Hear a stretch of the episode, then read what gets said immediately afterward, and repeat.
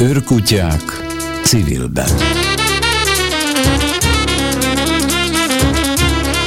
Emberjogi érdekvédelmi szervezetek műsora.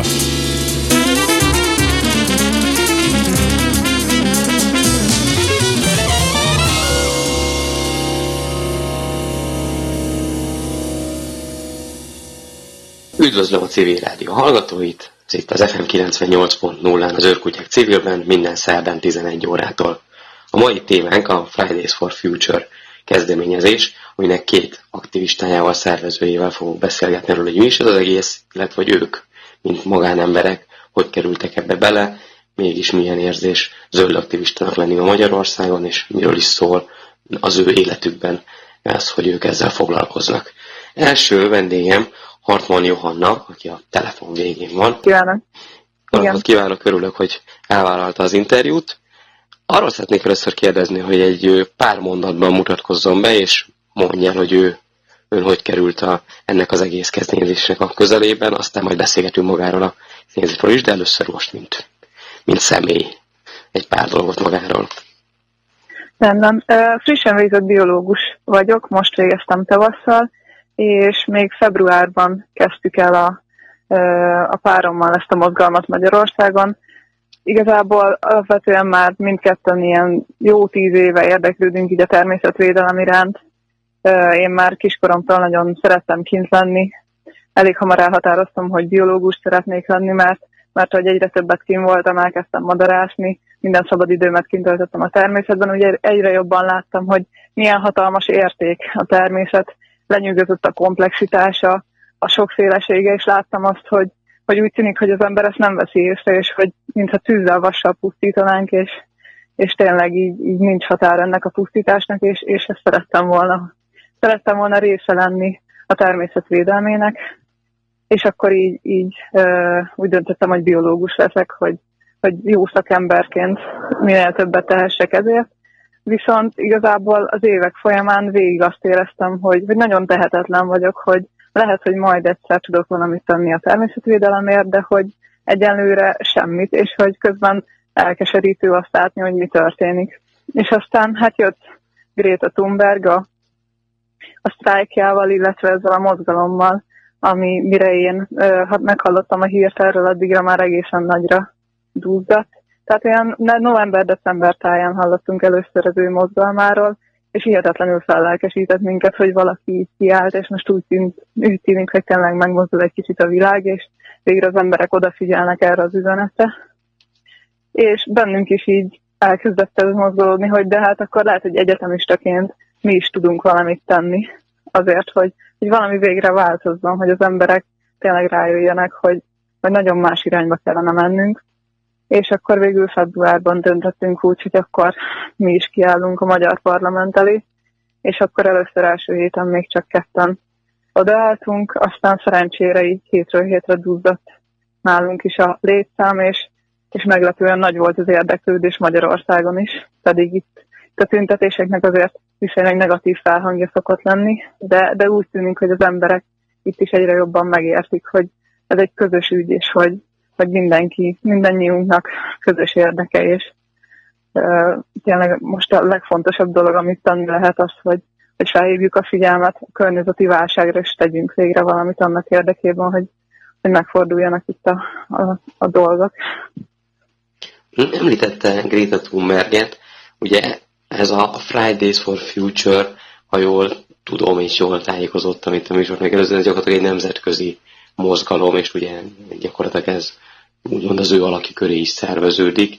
Ezt, ez, ezt jó, jók az információ, vagy mégis mit jelent, mi, mi az egész mozgalom így nemzetközi szinten, hogy lehetne ezt elképzelni? Ez egy, igen, ez egy teljesen alulról szerveződő mozgalom, amit uh, nagy rész diákok uh, működtetnek, tehát úgy kell elképzelni tényleg, hogy a mi esetünkben is, hogy, hogy a diákok hallanak valahol erről, hogy, hogy ez már folyamatban van, hogy máshol tüntetnek rendszeresen emiatt, és, és így tényleg a saját, saját otthon, saját városukban megszervezik ugyanígy ezeket a tüntetéseket, ugyanezek alapelvek mentén.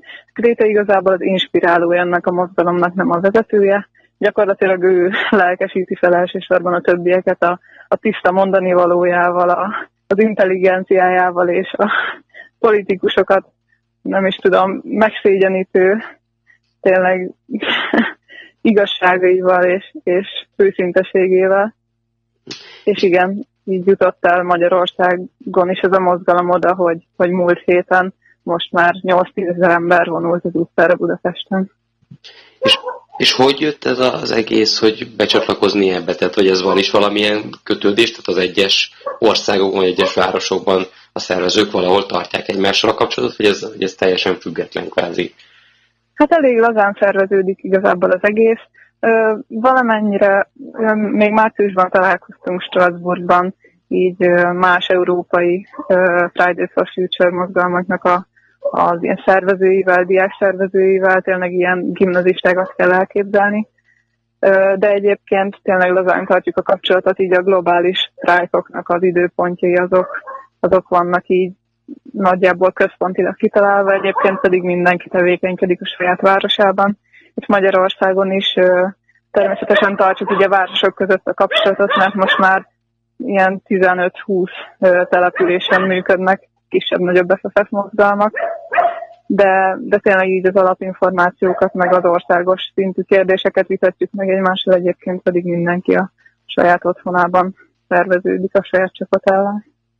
Uh-huh. És és ez nagyjából mit kell kezdeni Magyarországon? Ez hol van mondjuk, hogyha a hallgató, ugye már bár ugye földisztórása csak Budapesten van a civil rádió, de nehéz szokták interneten is hallgatni, vagy a podcastot, hogyha meghallgatja, akkor van más városokban is ehhez csatlakozási lehetőség, és hogy konkrétan mondjuk hol van most arra, hogy hol tartunk itt.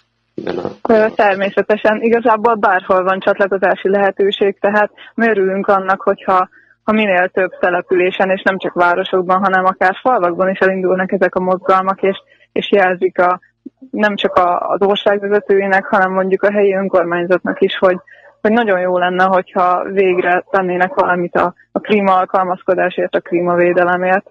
Mert ugye látszik, hogy ö, Ausztriában például több mint 500 településen vannak már ilyen tüntetések, ami az ország településeinek talán a negyede Szóval ott, ott már tényleg ott utána ki is hirdették aztán a klímavészhelyzetet, és szeretnénk, hogy itthon is ez, ez elinduljon. Egyébként a, a Facebook oldalunkon elérhető egy ilyen kisokos, amiben leírjuk, hogy mire érdemes figyelni a tüntetésbejelentésnél, hogy tényleg hogy, hogy működik ez az egész, hogy miben tudunk segíteni. És szóval örülünk, hogyha bárki megkeres minket, segítünk, tényleg tudunk tanácsot adni, mert már tényleg egy fél éve szervezzük ezeket de egyébként tényleg a nagyobb városokban igazából nagyjából már mindenhol van, tehát Pécset, Debrecenben, Miskolcon, Nyíregyházán, Szegeden, Szexádon. Nagyon sok helyen már egészen nagyok ezek a helyi kis mozgalmak. És ezt a, ugye a kezdetekre visszatérve, hogy azt mondta hozzá, hogy először ketten kimentek a Kossuth tér, nagyjából így kell ezt elképzelni az első alkalmat, hogy igen, igen. Mi, mitől lettek többen? Tehát mi, ugye so, sokszor veszünk, ugye itt, sőt az őrkutyákban alapvetően mindig ilyen különböző mozgalmakkal, civil szeretekkel beszélgetünk, és hát a, a, ugye mindig az a kérdés, hogy mi mozgatják az embereket. Mi, mi a titka ennek, hogy most 8-10 ezer ember az utcára ment mondjuk múlt, múlt héten? Én úgy gondolom, hogy most már egyre inkább egy olyan feszültség van a világban, tehát annyira az emberek elkezdték érezni a saját bőrükön a változást. Elkezdte egyre több ember látni, hogy itt tényleg benne élünk a, a klímaváltozásban, hogy itt évtizedeken belül olyan dolgok lesznek, amik, amiket el sem tudunk talán képzelni, hogy tényleg szemünk láttára tűnnek el élőhelyek, tűnnek el fajok, hogy teljesen megváltozik a környezetünk, és igen, egyre több információt is lehet hallani erről, szerencsére a média is egyre inkább közvetíti ezt, mert tényleg igazából az emberiség legnagyobb krízisében élünk, azzal nézünk szembe most egyre inkább, ami eddig a történelem során előfordult. És a másik pedig a Gréta jelensége. Ő ugye nem ebben a már egyre feszültebb helyzetben föltűnt, és szerencsére elindított egy, egy ilyen folyamatot, tényleg így valahogy berobbant a köztudatba az egész végre szerencsére. És ezek a tendenciák valahogy nekünk is így nagyon sokat segítettek, az biztos abban, hogy, hogy, hogy tényleg egyre több ember meg tudja itthon Magyarországon is, hogy, hogy ez létezik, hogy lehet csatlakozni, és hogy, hogy jó, hogyha közösen teszünk ezért az ügyért. És konkrétan a, a, ennek a nem tudom, az önök esetében. Hogyan lett a kettőből három ember? Tehát, hogy mi, mi, mik voltak az első konkrét lépések, amik, amik Budapesten, nem tudom, mozgalommá szélesítettek egy, egy nemzetközi kezdeményezésnek egy, mondjuk azt, hogy csíráját? Hát először igazából a baráti körünkben szóltunk, hogy mi most ezt mi meg fogjuk csinálni, és csatlakozzanak, és igazából nagyon sokan tényleg csatlakoztak is, és lelkesek voltak, és valahogy így a közösségi médiában is e, nagyon gyorsan terjedt ennek a híre ahhoz képest, amire számítottunk, és utána a, a, a zöld civil szervezetek is nagyon, nagyon sokat segítettek ebben, hogy terjedjen ennek a híre, a Greenpeace-nek a munkatársai azonnal megosztották ezeket az eseményeket, és, és tanácsokat adtak, hogy, hogy hogy érhetünk el több embert. Szóval tényleg nagyon-nagyon sok jó szándékú és segítő szándékú ember jött oda hozzánk, írt nekünk, hogy tudna ebben meg abban segíteni. Szóval tényleg valahogy egy ilyen gyűjtőpont lettünk, mert a sok, sok ember, aki akár már évtizedek óta dolgozott a természetvédelemért, a környezetvédelemért, az most nem tudom, tényleg átérezte, hogy milyen történelmi pillanatokat élünk így világszerte, és nagyon sokan örültek annak, hogy Magyarországon is elindult ez a mozgalom, és így tényleg annyira segítettek, hogy, hogy valahogy talán csoda is lett volna, hogyha, hogyha nem leszünk kettőnél többen. És hol van az a, az a, az a határ, ahol, ahol azt mondjuk, hogy ennek, ennek már lehet eredménye, vagy egyáltalán mi, mikor el, először kiálltak ketten oda a sütére, akkor, akkor mi volt a fejükben, mi, mi a cél, tehát mit szeretnének összesen elérni, az, mert ez az teljesen világos, hogy fölhívni a figyelmet erre, de, de van-e valami konkrét cél, hogy akár jön, hogy x embert az utcára vinni minden pénteken, vagy évente kétszer x vagy bármi, vagy, vagy akár olyan, hogy azt szeretnénk, hogy Magyarországon ilyen és ilyen törvény szülessen, tehát ak- ak- akár mint mozgalom, ilyen szervezeti célok vannak-e, akár pedig ilyen konkrét tudom, követelések vagy célkitűzések?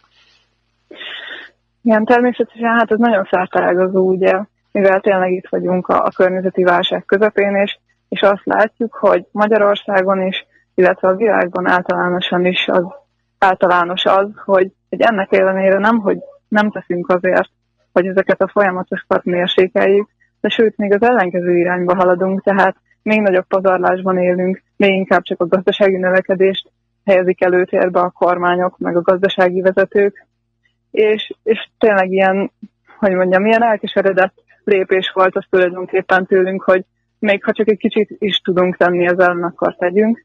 Természetesen nagyon, nagyon sok minden van a fejünkben, hogy mit szeretnénk akár a mostani magyar ö, vezetőktől, akár egyáltalán a világban látni. Tehát nagyon fontos lenne, amellett, hogy természetesen nagyon gyorsan le kéne csökkenteni a kibocsátás, kibocsátásunkat, amellett a, gyakorlatilag az országot felkészíteni erre a válsághelyzetre. És ez nagyon-nagyon sok összetevőből áll.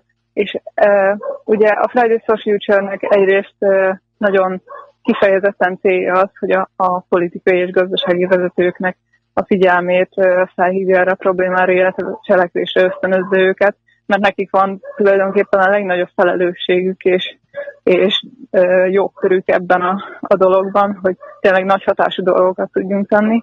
Viszont nagyon fontos a társadalom figyelmét is ráirányítani erre. A társadalom figyelmén, figyelmén keresztül pedig nyomást gyakorolni egyrészt a döntéshozókra, másrészt egyéni és közösségi szinten is felkészülni erre a válsághelyzetre, illetve az életmódunkat is átalakítani, hogy, hogy ez a, a, a nagy pazarlással, amivel idáig jutottunk, abból, abból átlépsünk egy, egy környezet barát és, és az, az életnek, az életet tisztelő életmódhoz. És ebben nagyon sok minden beletartozik, hogy, hogy tényleg mit szeretnénk. Egyrészt nagyon fontos lenne, hogy a megmaradt természetes élőhelyeinket, azokat védjük meg akár a nagy beruházásokkal szemben. Tehát már nagyon kevés maradt, és nagyon fontosak ezek a klíma változással való szembenézésünk szempontjából, és nagyon fontos lenne megvédeni az erdeinket, a még jó állapotú természetes vagy természetközeli erdeinket, a vizes élőhelyeinket, a gyepjeinket. Nagyon fontos lenne átalakítani a településeinket, tehát a, a, a közlekedéstől elkezdve azt, hogy, hogy tényleg évtizedek múlva milyen lesz az élelmiszerbiztonsága a településen, hogy, hogy hogyan lehet majd ellátni vízzel és energiával az embereket, hogyha ö, körülmények már nem lesznek olyan kiegyenlítettek, mint most. Ö, a vízgazdálkodásunkat nagyon, nagyon komolyan át kellene alakítani, mert, mert nem tartjuk meg a vízünket, és nem tekintünk el kincsként, pedig, pedig jönnek egyre több olyan szájos időszak, amit nehéz lesz átvészelni. Tehát meg kellene tartanunk a vizet vizes élőhelyekben, teret kellene adnunk a folyóinknak, és tényleg víztakarékos üzemmódra átállni. ugye az energiagazdálkodást, az energia rendszert Magyarországon nagyon át kellene alakítani. Az első és legfontosabb, hogy sokkal kevesebb energiát fogyasztunk. Az energia hatékonyságra is nagy ö, hangsúlyt kellene fektetni, illetve természetesen a megújulókat kellene el, előtérbe helyezni a foszilis energiahordozókkal szemben. Nagyon sok minden számított erről, most nem is tudom, melyik kérdéssel kezdem, de talán azt kérdezem azt, hogy még kicsit oda visszaugorva, hogy segítettek más zöld szervezetek, a Greenpeace így említette is kimondottan, hogy mi a Fridays for Future-nek, akár itt Magyarországon, akár globálisan a, a viszonyat, hogy hogyan definiálja magát a többi zöld civilizációt képest, hogy ernyőszervezet, hogy teljesen független tőlük, vagy olyan, mint a Greenpeace, csak egy másik kezdeményezés, tehát hogy, hogy, hogy, hogy kell ezt nem tudom, így, így ilyen hierarchiába szabadulnunk, az nyilván nem, itt most nem nincs valódi aláfelé rendeltségi viszonyok, de hogy, hogy, hogy, hogy, hogy mi, a, mi a cél, hogy új embereket hozzon be erre, vagy inkább a meglevőket egy, egyesítse, tehát mondjuk céle, hogy a Greenpeace-nek az összes tagja mondjuk eljön a Fridays for Future-re, vagy inkább az a cél, hogy új emberek menjenek el az utcára, vagy mind a kettő, tehát hogy, hogy ezt hogyan kell elképzelni, igen, ilyen, ilyen, nem tudom, szervezeti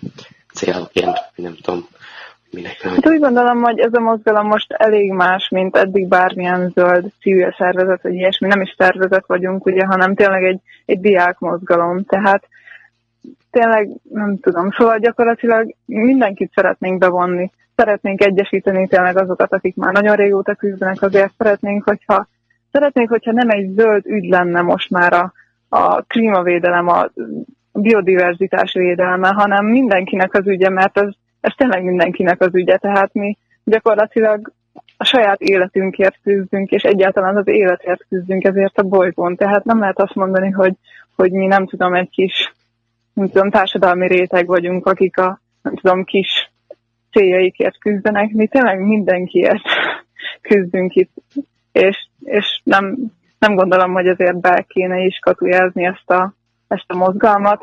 Ez szerintem valami egészen példátlan a történelem folyamán, és, és remélem, hogy, hogy el is fog nagyon sok mindent érni, mert igazából ez az egy választásunk van most. De tehát nem is az a cél, hogy egy szervezet létrejöjjön, nem inkább ilyen mozgalmi is kimondottan. Nem. Hát az a cél, hogy a cselekvés végre megvalósuljon. A másik, a, ugye itt nagyon sok minden elhangzott ezek is, hogy, de visszatérve oda még, hogy volt egy találkozó mondjuk Strasbourgban, akár ez alapján, akár más benyomások alapján, Magyarország hol áll, esetleg hol állt és hova jutott el eddig az elmúlt, nem tudom, fél év során van történt-e bármi változás, tehát, tehát más országokhoz képest, vagy más tapasztalatokhoz képest, akár úgy, hogy könnyű -e erre megmozdítani embereket, akár általában a, a magukkal a célok tekintetében, hogy állunk. Tehát nem tudom, a kibocsátás jobb-rosszabb, mint az európai átlag, vagy akár a, a vízhasznál, takarékosabbak kell az emberek a vízzel, vagy pazarlóak, tud, tud-e ilyeneket mondani, meg, meg tényleg maguk az emberek annyira fogékonyak erre a témára, ugye, ami uh-huh. megfogalmazta célkitűzésként, hogy minél társadalmat is kicsit felrázni. Uh-huh. Értem. Hát alapvetően én úgy gondolom, hogy Magyarországon nehezebb mozgósítani uh, ilyen jellegű eseményekre, tehát tüntetésekre, sztrájkokra az embereket, mint mondjuk Nyugat-Európában, ahol ez a kultúrában sokkal jobban benne van, hogy, hogy utcára mennek egy-egy jó ügyért. Viszont ennek ellenére, hogy, hogy így talán lassabban indult be nálunk ez a mozgalom, tehát a tömegessé válása, annak ellenére nálunk is elég elég hirtelen növekedés látható a létszámban, tehát hogyha az ilyen globális sztrájkokat nézzük, akkor első alkalommal 500-an voltunk, második alkalommal 3000-en, most pedig legutóbb 8-10 ezeren, tehát szerencsére itt is azért tényleg látni, hogy folyékonyak az emberek. Másrészt hát bonyolult így összehasonlítani mondjuk a többi európai országgal Magyarországot. Ugye így közép-kelet-európában azt el lehet mondani, hogy egyrészt hát azt mindenképp le kell szögeznem, hogy a gazdag országok közé tartozunk úgy világviszonylatban, tehát tényleg a nagy fogyasztók közé tartozunk, de mondjuk Nyugat-Európához képest még mindig kisebb a fogyasztásunk, és ilyen szempontból az ehhez kapcsolódó ökológiai lábnyom is valamivel kisebb. Ugyanakkor nem szeretem azt, amikor a, vezetők elbagatelizálják emiatt a, a felelősségünket, illetve az ország mérete miatt a felelősségünket. Mert úgy gondolom, hogy Magyarország nagyon-nagyon keveset tesz azért, hogy, hogy a klímaváltozást, illetve az ökológiai válságot azt, azt fékezze, illetve azért, hogy, hogy felkészüljünk ezekre a változásokra. Tehát igazából az elmúlt évtizedben egyetlen kormány sem volt, melyik érdemi lépéseket tett volna ebbe az irányba, és, és még most sem látunk igazából semmilyen változást. Úgyhogy nagyon-nagyon sok a feladatunk itt Magyarországon, és ezért is a másik célunk az is, hogy még ha a vezetőink nem is tesznek semmit, akkor is legalább egyéni és közösségi szinten elkezdünk ezekre a változásokra felkészülni. És igen, minél több ember tud ezekről a dolgokról, minél többen kezdenek el közösségben szerveződni, annál jobb esélyeink lesznek tényleg ezek között a, a váratlan és kiszámíthatatlan körülmények között. Az utolsó kérdésem pedig az, ami szintén itt elhangzott, mert nagyon sok lenne, de az időnk az itt lassan ez közeledik, hogy diákmozgalmat említett kétszer is. mennyire van ténylegesen diákmozgalom jellegezett? Mi, mi, mi különbözteti meg a nem diákmozgalmaktól, és mi az, amiben meg, mert ugye nyilván a résztvevők azok nem csak diákok, még ha jó részt azok is, de, de mitől diák ez a mozgalom? Diák mozgalom azért, mert ugye egy 16 éves lány indította el, illetve a, tényleg a a tüntetők többsége az diák, tehát ilyen középiskolás, nálunk is főleg gimnazisták voltak most a legutóbbi globális sztrájkon, illetve hát jellemzően a szervezők is gimnazisták, tehát tényleg amikor Strasbourgban találkoztunk, én például kifejezetten idősnek számítottam ott, tehát tényleg ilyen 15 éves volt az átlag életkor nagyjából. De természetesen ez nem jelenti azt, hogy, hogy ne fogadnánk szívesen másoknak a segítségét, vagy ilyesmi. Tehát ez tényleg nem csak rólunk szól, meg nem csak a, a fiataloknak a mozgalma, ez tényleg mindenkiről szól, és mindenkinek a mozgalma. Csak azért hívjuk diák mozgalomnak, mert diákok indították el, és nagy részben diákok szervezik. Ami, ami miatt ez, ez megtörténhet, az szerintem megtörténhetett, az szerintem az, hogy tényleg itt azt kell látni, hogy a környezeti válság az a, a legdrámaiabban a fiatalokat érinti, illetve a szegényeket. Minél fiatalabb valaki, annál drámaibb hatása lesz az életére a környezeti válságnak és a klímaválságnak, és tényleg gyakorlatilag mi fiatalok konkrétan az életünkért küzdünk, mert nagyon, nagyon függ a mostani lépésektől az, hogy nekünk milyen lesz 30-40-50 év múlva az életünk. És ezért tényleg ilyen nagyon elemi ö, érzelmekkel megyünk ki az utcára. Hát igen, teendő az van, ahogy hallottuk. Azt hiszem, hogy a rádió hallgatók is leszűrhetik ezt, hogy ők maguk is legalább, ha szeretnének ezzel az ügyért tenni, akkor kimehetnek péntekenként és szerveződhetnek. Úgyhogy nagyon szépen köszönöm a, az interjút, és hát sok sikert kívánok a munkához. Köszönjük szépen!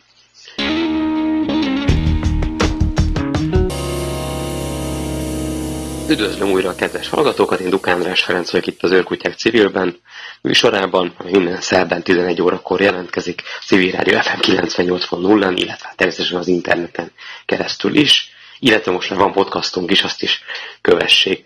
A zene előtt Hartma Johannával, a Fridays for Futures egyik, a Fridays for Future egyik alapítójával beszélgettünk, és ugye arra, arról a témáról, hogy milyen Magyarországon zöld aktivisták lenni, mi ez az egész mozgalom, illetve hát kicsit személyesen is, hogy hogy jut el az ember oda, hogy kiálljon a Kossuth térre a klíma, klímáért és általában a jövőért demonstrálni.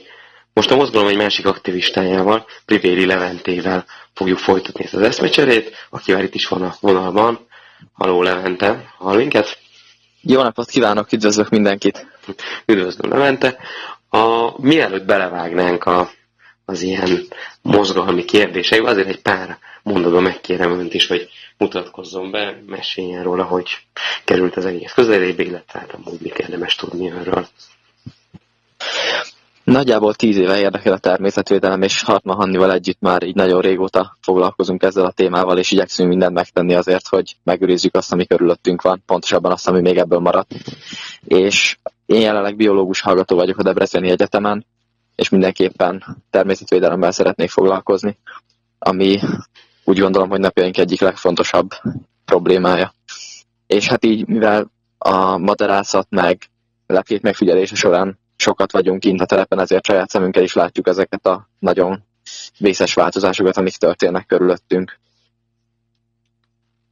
És milyen tapasztalatok vannak eddig, hogy belevág, ugye hát nyilván az embernek az egy dolog, hogy érdeklődik a, a természeti rend, meg így látja a bolygó problémáit, de most ugye egy egészen más szituáció az, hogy egy ilyen mozgalomba aktív szerepet vállal, mi, mi, mi, milyen ö, érzés ez, mennyire olyan, mint ahogy elképzelte, működik-e a dolog, vagy inkább felgőnyöző, vagy inkább lelombozó eddig? Hát abszolút azt érzem, hogy meg kellett ezt most már tenni, tehát hogy ki kell állni másképpen is a természet és a saját jövőnk miatt, vagy jövő, jövőnkért, és mindenképpen nagyon felvillanyozó az, hogy rengeteg olyan emberrel találkozunk, aki szintén nagyon aktívan tenni akar, és nem elégszik meg azokkal a látszat megoldásokkal, amiből sajnos sok megjelenik mostanában. Tehát mi komolyan azt gondoljuk, hogy egy rendszer szintű változásra van szükség, és, és nagy élmény az, hogy, hogy egyre többen állnak be mellé az ügy mellé. És mit látnak globálisan? Tehát, hogy ez nyilván van egy lokális szint, ahogy Hannával is beszélgettük, ugye, hogy ez egy nemzetközi mozgalom, ami Magyarország is jobban terjed. Lesz ennek valami kifutása, vagy nőni fog, vagy most már elérte a csúcspontját, ön, ön hogy látja? Mi úgy gondoljuk, hogy ez tovább fog nőni, és azért is szerintem, mert egyre több hétköznapi életben is megjelenő jellel találkoznak az emberek. Tehát az, hogy az extrém időjárási körülmények azok egyre gyakoribbak, és most már tényleg a saját bőrünkön érezzük ezt, vagy hogy mondjuk nem mondjak mást, a, például a poloskáknak a tömege. Ezek ugye nem hazai, hanem más kontinenstől származó idegenhonos fajok, amik ilyen nagy tömegben elárasztják a házakat vagy a Dunának az alacsony vízszintje, tehát rengeteg olyan a fecskéknek a fogyatkozása, rengeteg olyan példát lehet mondani, amivel az emberek találkoznak, és ahogy ez egyre inkább összekapcsolódik a fejekben, hogy tényleg ez valami nagyon ijesztő változásnak a része, ráadásul egy olyan változás, amit az ember okoz. Ugye én abban bízok, hogy egyre többen fogják felismerni, hogy ezért tenni kell valamit, tehát ki kell állni azért, hogy megváltozzanak a dolgok. És mi volt az első lépés önnek személyesen, amikor azt mondta, hogy na, én most kiállok? Ön, ön is amúgy, a, a, ugye Johanna azt mondta, hogy ketten kezdték el, ön a másik fel ennek a kettőnek, amikor először kivel alapították ezt az egész mozgalmat itt Magyarországon? Igen, mi ketten döntöttünk úgy, hogy akkor most már kiállunk. Ahogy mondtam, már régebb óta foglalkoztunk ezzel a témakörrel, csak más eszközöket láttunk megfelelőnek, viszont észrevettük, hogy ez ezek az egyéb eszközök, tehát már mind gondolok itt arra, hogy tényleg mondjuk akár az állami természetvédelem, akár a hétköznapi élet megváltoztatása, ez mind kevés és hogy ennél valami nagyobbat kell tenni, úgyhogy ezért döntöttünk úgy, hogy, hogy ebbe belekezdünk. És igazából tényleg azt hiszem, hogy talán ez volt az a felismerés, ami, ami miatt végül úgy döntöttünk, hogy, hogy beleállunk ebbe.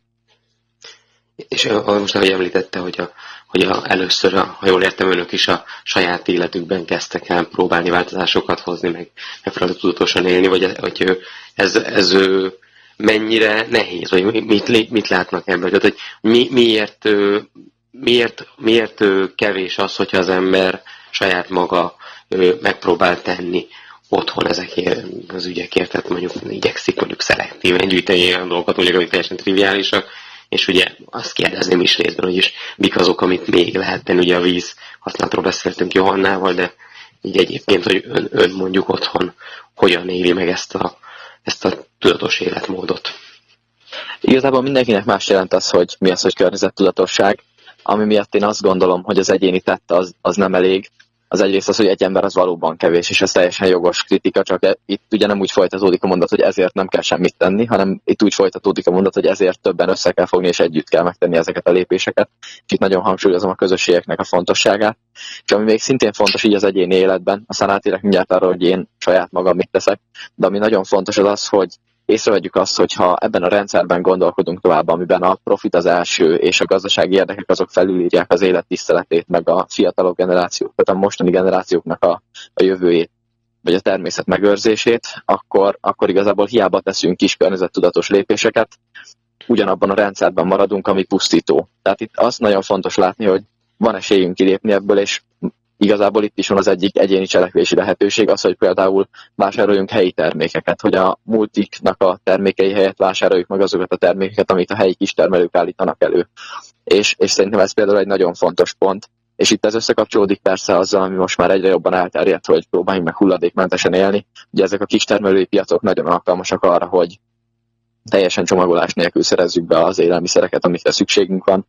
De aztán persze igen, tehát a víztakarékosság is nagyon fontos. Eleve a táplálkozásunknak az átalakítása az, hogy, hogy kerüljük az olyan termékeket, amik más kontinensről vannak ide szállítva.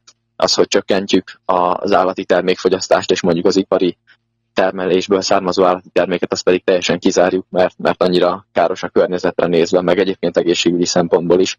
Tehát van rengeteg egyéni lehetőség, és ezekkel fontos is élni és megtenni ezeket, de, de amit nagyon hangsúlyozok az az, hogy próbáljunk meg kiszállni abból a mókuskerékből, amit egyébként sokan mondanak, hogy ugye nem az anyagiak lennének a legfontosabb, vagy nem csak a pénz számít, meg nem a pénz boldogít, de valóságban az emberek mégis úgy élnek, mintha ez így lenne, és nagyon fontos, hogy ezt észrevegyük és változtassunk. Nagyon sok minden számított jegyzetelek vadul, de az első kérdésem, hogy helyi termékek kontra multik termékei, ugye ez elhangzott, vagy és ez, hogy nem tudom, hogy ez teljesen összefüggő, hogy ez ugyanaz az oka neki ennek, mint a más kontinent, vagy ez két külön dolog, hogy miért helyi termelőktől vásároljuk, hát, és miért nem úgy uh... meg a másik kontinent. Tehát mi a baj a másik kontinensről származó zó, nem tudom, élelmiszer, vagy akármivel, tehát mi, miért baj, hogyha a kettő szorosan összefügg. Ugye hát nagyon sokszor a multiknak a polcain találjuk meg azokat a termékeket, amik más kontinensről származnak, és ezekkel az egyik nagyon nagy probléma az az, hogy messziről szállítják ide őket, tehát nagyon nagy szállításból adódó környezeti károkozás, tehát ugye széndiokszid kibocsátás, stb. Egyrészt, másrészt viszont, ami szerintem egy talán még fontosabb ok, az az, hogy amikor messziről vásárolunk egy terméket, akkor esélyünk sincs látni azt, hogy annak a terméknek az előállítása mit okoz. És az egyik ilyen nagyon tipikus példa az a pálmaolaj. Az, hogy a, az európai és amerikai pálmaolaj fogyasztáshoz, tehát ez egyébként egy olyan alapanyag, amit nagyon-nagyon sok mindenbe beleteznek, tehát akár szeretett kenyérben is előfordul, de kekszekben, csokikban, a legkülönbözőbb kozmetikumokban mind-mind találhatunk pálmaolajat. Ez egy olyan termék, amit úgy állítanak elő, hogy az esőerdőnek, a, a kiirtott esőerdő helyén pálmaolajültetvényeket hoznak létre, az oda betévedő állatokat, azokat elzavarják, agyonverik esetenként, konkrétan egyébként az olángutánokra, meg e, bizonyos tigrisfajokra ez nagyon komoly veszélyt jelent Borneo környékén, Dél-Kelet-Ázsiában. És az, hogyha ez a kertünk végében történne, hogyha ott látnánk azt, hogy mondjuk nagyon sok távoli terméknek a, az előállítása az úgy történik, hogy gyerekmunka vagy, vagy ébérért dolgoztatott emberek készítik ezeket, akkor nem vennénk meg, hogyha ezt látnánk. Viszont amiatt, hogy ez ilyen messze van, esélyünk sincs erre, és az is egy pszichológiai tény, hogy részvétet nem igazán tudunk azzal érezni, amit nem ismerünk és amit nem látunk. Tehát, hogyha, hogyha névtelen és arctalan emberek állítják elő mondjuk szörnyű körülményei között a mi ruháinkat, akkor ezt mi nem tudjuk elég sokkolónak érezni ahhoz, hogy változtassunk. Ez, ellenben a helyi terméknél van esélyünk látni azt, hogy hogyan készül az adott termék, látjuk azt, hogy milyen hatásai vannak, és egyáltalán ismerjük azokat, akik azt a terméket előállítják. Még annyit tennék hozzá, hogy egyébként azért is tudnak ezek a termékek annyira olcsók lenni. Tehát ez sokszor abszurd, hogy hogy lehet, hogy egy helyi kistermelőtől származó alapanyag az drágább, mint ha megveszem egy óriás cégtől. Ez azért van, mert ki van szervezve a termelés, és rengeteg környezeti kárnak az ára az nincsen megfizetve, sokkal lazábbak a környezeti és emberjogi előírások azokban a fejlődő országokban, ahol ki van szervezve ez a termelés, és ezért mind-mind nagyon fontos környezeti és etikai szempontból is az, hogy helyit válasszunk két visszakérdésem is lenne rögtön. Az egyik az, az előbb is akartam és sokan pont, ahogyan mostan is elmondta, azért választják a multik termékeit, mert olcsóbbak. Ugye itt kicsit ugye azt mondhatja az ember, hogy jó, oké, okay, szuper dolog a közöttudatosság, de azért ez mégiscsak a gazdagok sportja. nem tudom, ez hogy, hol van ebbe a határ, vagy, vagy, vagy, vagy ő hogy látja ezt? Nem tudom, értető a kérdés, tehát ugye pont Igen, a, aki persze. azt fog kevésbé, az, annak lesz nagyobb az ökolábnyoma abszurd módon, aki, aki, aki szegényebb, hogyha ha feltesszük, hogy mindenki törekszik mondjuk a pénzét a lehető legtudatosabban elkölteni, még akkor is. Általában egyébként pont fordítva az igaz, tehát aki többet költ, annak nagyobb a környezeti lábnyoma. Hát igen, Ez, igen, de, de persze értem a kérdést. Igazából, ami nagyon fontos itt az, hogy meglássuk, hogy mennyi felesleges dolgot vásárolunk, és most itt a másik, amit kihangsúlyozok, hogy nem a mély szegénységben élők és a létminimum környékén tengődőknek a feladata az, hogy csökkentsék a fogyasztásukat, uh-huh. hanem azoknak az átlag embereknek, akiknek óriási az a pazarlás és túlfogyasztás, amit, amit így a hétköznapi emberek tesznek, és amit tettem én is. Úgyhogy nem, nem akartam, nem tudtam, hogy ez probléma, csak egyszerűen éltem a hétköznapokat, és akkor úgy időnként vett- vettem olyan dolgot, ami mondjuk nem volt annyira fontos, vagy akkor fontosnak tűnt.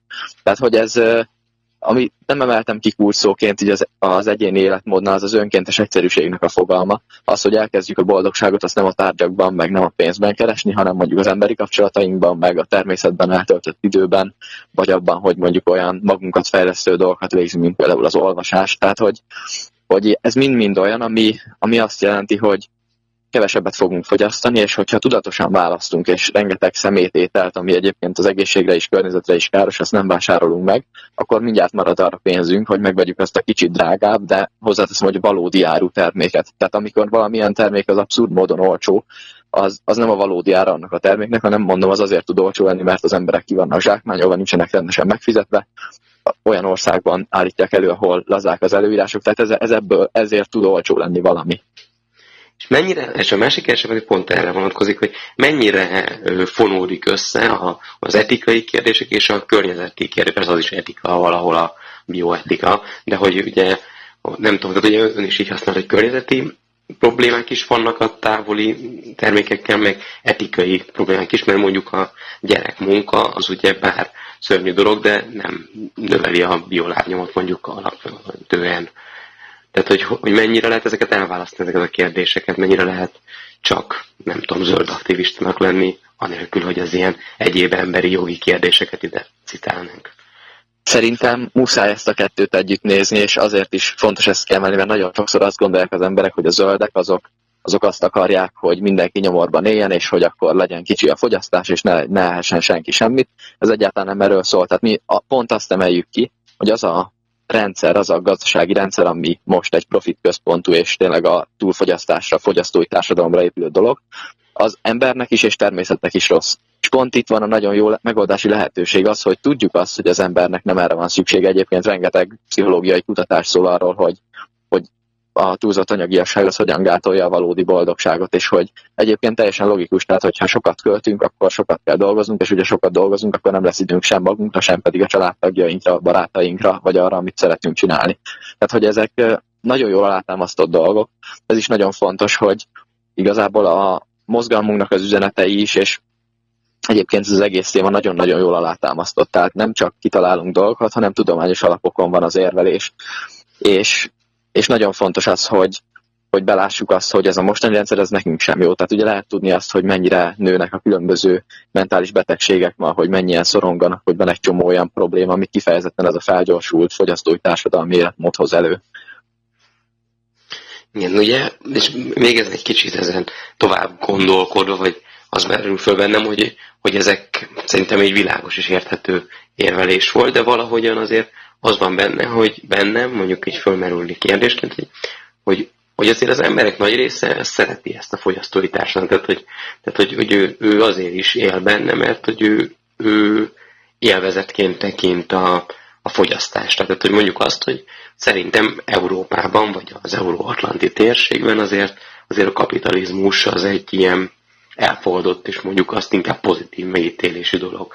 Ugye ezzel szemben, amit meg az előbb fölvázolt, az igazából egy kimondottan ilyen antikapitalista gondolatvilág. Hogy tud ez átfordulni, vagy mi, mi ezzel a céljuk, hogy tud, hogy tud ez a kettő, mert ugye ez már egy erős ideológiai átformálás is kell, nem elég, hogy azt mondjuk, hogy, hogy már pedig fontos a bolygó, ugye adnak egy választ is rá, hogy már pedig ez, ha jól értem, ezt kérdezem is azért, hogyha jól értem, akkor az egy állítás gyakorlatilag, hogy döntenünk kell, hogy mi most a kapitalizmust akarjuk kimaxolni, vagy pedig akarjuk menteni a Földet, mert a kettő együtt nem fér össze.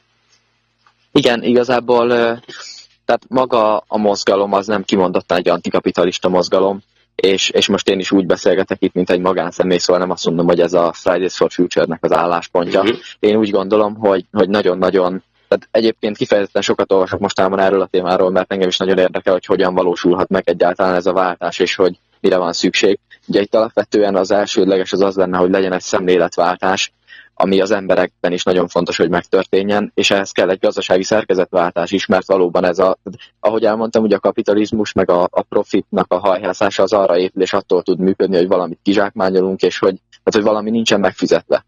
És, és ez, ez ugye azt jelenti, hogy ennek az alaplogikájához tartozik az, hogy a, a természet az egy erőforrás gyakorlatilag, az ember az egy erőforrás. És azért emeltem ki az előbb is nagyon, hogy, hogy ez egyébként a hétköznapi embereknek sem jó. És hogy visszatérjünk a kérdésre, hogy ez a fogyasztás ez mennyire teszi boldoggá az embereket, ugye pont abból van egy ilyen félreértés, hogy egy ilyen érdekes, nem is tudom, félrecsúszása az embereknek, hogy, hogy azt gondoljuk, hogy a fogyasztás az boldogá tesz, pedig a fogyasztás. Tehát, hogyha a létminimum felett élünk, akkor a, az újabb fogyasztási cikkeknek a megvásárlása az pillanatnyi örömforrást jelent, a hosszú távú boldogságot nem. És ennek az a nagyon egyszerű oka, hogy a fogyasztói társadalom az arra is épül, hogy egymáshoz hasonlítjuk magunkat.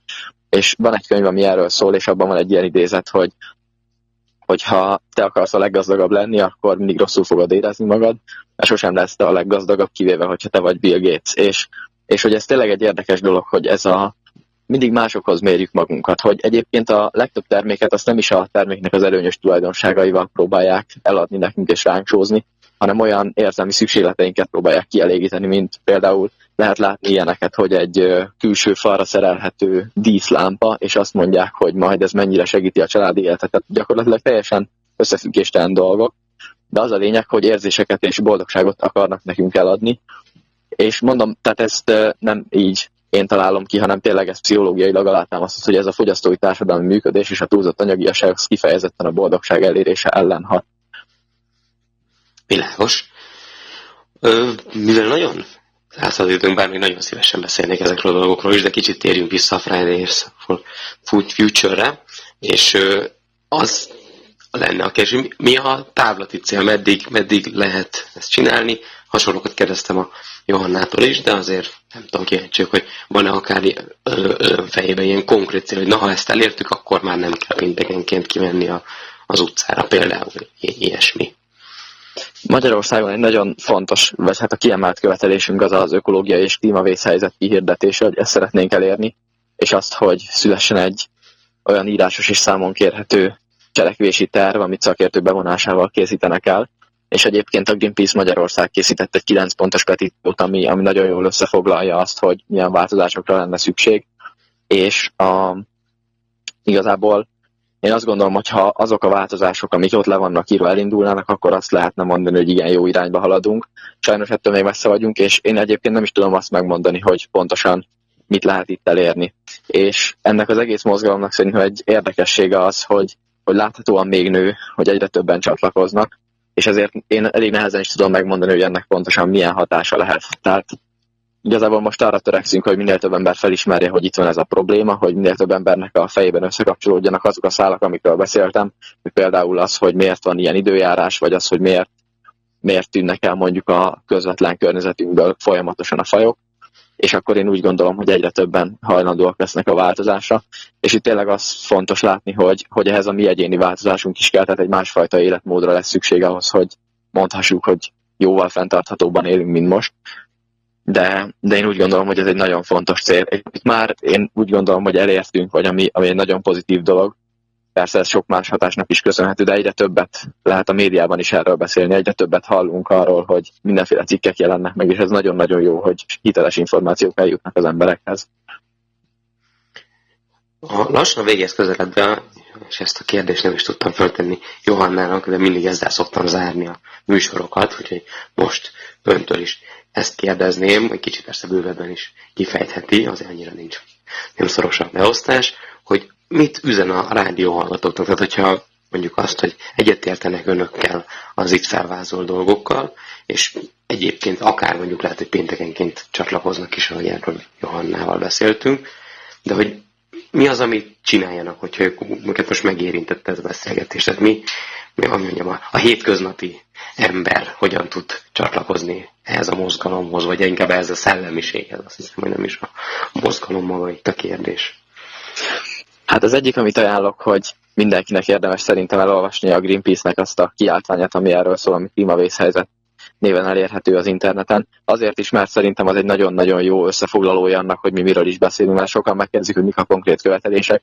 Ugye mi szoktuk mondani azt, hogy a mezőgazdaság átalakítása mennyire fontos, hogy mennyire fontos a, a közösségeknek a fejlesztése, valamint a mi saját közösségeinknek az építése, hogy nagyon-nagyon fontos az, hogy nemzetközileg is a kormány mellé állnak klímavédelmi törekvéseknek, és hogyha ezt elolvassa valaki, akkor már kap arról egy képet, hogy tényleg miről szól az, amit csinálunk. A másik pedig, hogy én személyesen ajánlom mindenkinek, hogy tényleg gondol, hogy nézzen körbe, és hogy gondolkodjon el azon, hogy hogy volt régen a világ, hogy miket látott, hogy mik tűntek el, mert tényleg egy tömeges fajkihalási hullámban élünk jelenleg, és, és elképesztő mértékben pusztul a természet körülöttünk, és ezt a saját szemünkkel is láthatjuk. És még egy dolog, hogyha valaki pedig szeretne velünk megismerkedni vagy csatlakozni, akkor a Fridays for Future Magyarország Facebook oldalon keresztül elérhetőek vagyunk, és ott megtalálható az e-mail cím is, amire lehet írni, illetve az oldalt követve rendszeresen kaphat hírt arról, hogy mikben tevékenykedünk. Köszönöm szépen, minden hallgatónak ajánlom, hogy szívlelje ezt meg, és hát különösen köszönöm az egész interjút Mentének, illetve hát így még egyszer Johannának is. Önök a Zöldkutyák civilben hallották itt a Civil Rádió FM 98.0-án. Velem legközelebb majd nagyjából egy hónap múlva találkozhatnak, de addig is, ha érdekli önöket a Magyarország vagydok szervezetein, vagy, vagy érdekli önöket Magyarország vagydok szervezetei, akkor kövessenek minket minden szerdán 11 órától. Köszönöm szépen. Köszönjük szépen a lehetőséget. Szép napot.